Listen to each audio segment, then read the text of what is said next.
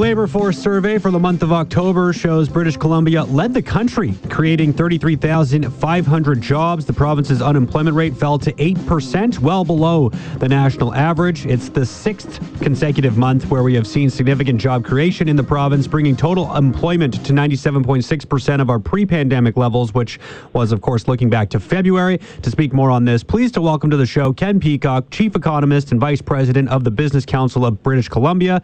Ken, how are you this afternoon? Good, thanks, Jeff. Good to be with you. Yeah, good. Thanks for uh, taking the time. Always appreciate you coming on and, and reacting to kind of some of the new stats that we're seeing. So another positive month here in B C. I guess uh, I'll just start. I mean, that's probably something that we are anticipating here moving forward, is that we're continuing to see uh, not maybe as as many jobs being created as we have, you know, earlier in the summer, but we're still seeing a pretty steady increase here. Yeah, absolutely. This this is a, another good, good, very strong, respectable uh, employment report.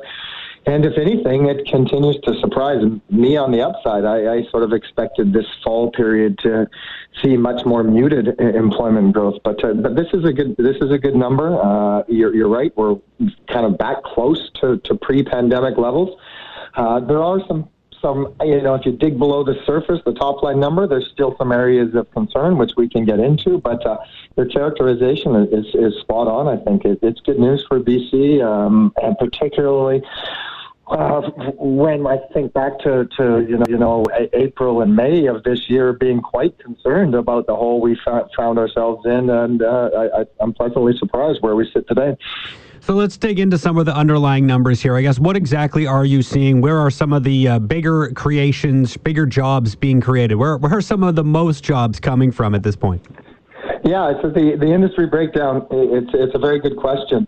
Um, the you know, and, and there's some there's a couple pieces here. There, there's differences across industry, which means there's also regional variation. So we'll try and cover off both of those. But, you know, right from the outset, it was clear that the, the consumer-facing businesses and anything tied to international tourism w- was hard hit. And, and we have seen some recovery because food services and, and, and hotels and things have, have been reopened, but of course international tourism hasn't. So the gains that we saw in those areas have tapered off and are petering out. And when I kind of aggregate up the four or five of the harder hit industries in the province, it's very clear that employment growth in those ones has leveled off, particularly with the most recent October jobs report. But if we look at the other sectors that weren't as hard hit, and, and one that comes right to mind and right at the top of the list is the whole area of professional, scientific, technical, computer services. Uh, very, very healthy job growth in, in that area, driven in large part by the big demand for additional computer services. Um, you add in public administration, healthcare, manufacturing, and, and the resource uh, compo- components of, of the B C economy, forestry, mining, and natural gas, as well as agriculture. And collectively, employment in those industries is up five percent from where it was in February. And any time, any, any time you get a five percent increase or in employment over a seven, eight, nine month period, that's a very respectable result. So quite a different dynamic across different industry sectors. And, and this upside surprise in these segments that weren't as hard hit and that are actually growing quite dynamically right now is a large part of the reason that the employment picture is, is better than I would have expected a few months back. I think it's always important to note, too, when we talk about these labor surveys, is that we kind of break it down by part-time and full-time, right? Because, uh, you know, we're trying to get back to people to, to work full-time. Are we seeing, you know, more jobs being created on the part-time side of things still? Is that kind of where things are at this stage, or, or are more full-time jobs being created? No, that's a, that's a very good question, and I alluded to a moment ago about spots of weakness once you get below the, the, the top headline number. And that is one of the areas that I would identify. Uh, yeah, overall number of jobs has increased, but we saw very small gain in full-time employment of just eight thousand um, in October, whereas there was twenty-six thousand new jobs in the part-time segment in October. And again, if I hearken back to February, compare where we're at for full-time jobs now, uh, vis-a-vis February, they're down almost one hundred thousand. And we've actually in a situation where there's now forty thousand more part-time employment positions. So we've actually seen part-time jobs rise to new highs well above February levels. So This is this just reflects some rotation towards part-time, as employers probably are somewhat tentative taking people back on on a full-time basis. Um, we definitely want to see more more full-time jobs, but for the time being, the uh, the, the part-time segment is is really where it, it, there's been a full recovery in the part-time segment, and we're waiting for a stronger job growth in, in the in the full-time segment. What, what about with uh, youth employment? Because I know that was kind of one of the harder hit um, groups of individuals here in B C when this pandemic hit, was was youth employment being really, really significantly impacted. Uh, are, are I mean, especially when we're talking part-time jobs hitting new highs, typically, in my point of view anyway, this is just anecdotal evidence that I kind of observe, is that part-time jobs tend to uh, attract younger workers, younger employees. Uh, is that Uh, group is that uh, you know a, a particular sector of people that are seeing more employment? Are they getting to see some of the rebounds here in their lives as well?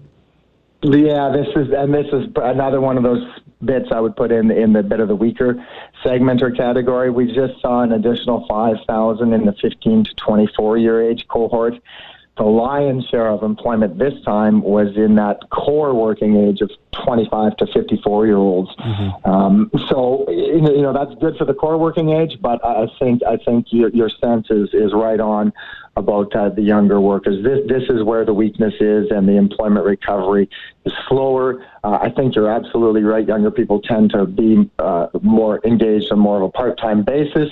They also tend to work in the industries that are that are harder hit. There's more younger people right. in the accommodation and food services sector, as as we know, just from casual observation going out to restaurants. Um, so that's probably another factor why it's slower to recover for younger people. Well, I think that's a pretty good snapshot of what we're seeing right now through the month of October. And now that we're into November, looking ahead to December, I imagine this is kind of the time where we really start to see upticks in, in the retail sector, right? More people hiring to uh, get ready for Christmas and all that uh, shopping that's going to be happening uh, here in the holiday period that's coming up. Is there any anticipation that we'll see those kind of gains we typically would see in a holiday season? Because I imagine a lot more people are shifting and adjusting their shopping habits, and we're going to see a lot more online shopping shopping here this year than we ever have before, and I wonder if we're going to see the increases in retail like we normally would. Yeah, no, it's a great it's a great question. I I, I think we will see some some of that for sure, but the, the move to online retail shopping is going to continue. This this is just excel. The COVID situation has just accelerated that trend that was present and evident prior to the pandemic uh, breaking out. Um, my my concern there is just you know, there's uh, there is a, a risk that there will be some further lockdowns. I don't anticipate the retail sector to be particularly hard hit, but when you start looking at what's happening in, in Europe and even other parts of Canada, uh, I, I do wonder whether we're going to be able to fully avoid um, some more restrictive measures in the in the fall and winter months here. It, it seems like there's a good chance that'll happen.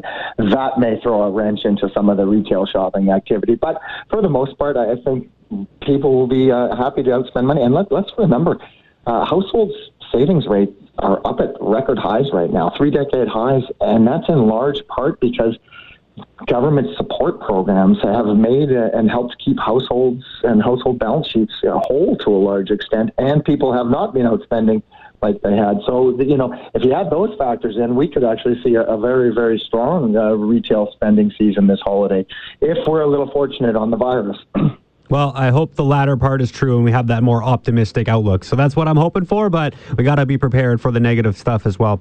Ken, really appreciate the time as always. Thank you so much for this, and uh, hopefully yeah. we can uh, have more good news to uh, talk about in December. I hope so. Thanks, Jeff. Thank you.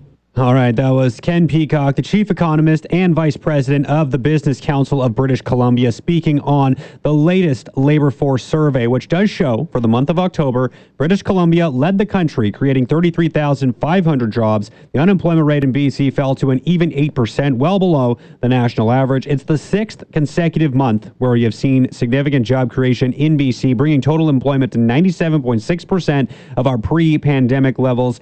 which we saw in February. And of course, um, you know, a lot of that coming via part-time. So maybe not quite the uh, as optimistic as things could look, but nonetheless, people are back to work, even if it is on a part-time basis. We got to look at that as a positive as we continue to deal with this pandemic. And on a more localized level, the unemployment rate in the Thompson Okanagan in October was eight point one percent, which was down from an even nine in September. The Ministry of Jobs says it is unfortunate that it does not have specific data for Kamloops this month, but says the explanation is the survey sample size was too small to report reliably. So that's where we sit on a provincial level, on a more localized level here in the region of the Thompson Okanagan. Uh, eight point one percent is the unemployment rate. Uh, so not too bad, just a tick above the provincial uh, status, which is an even eight percent.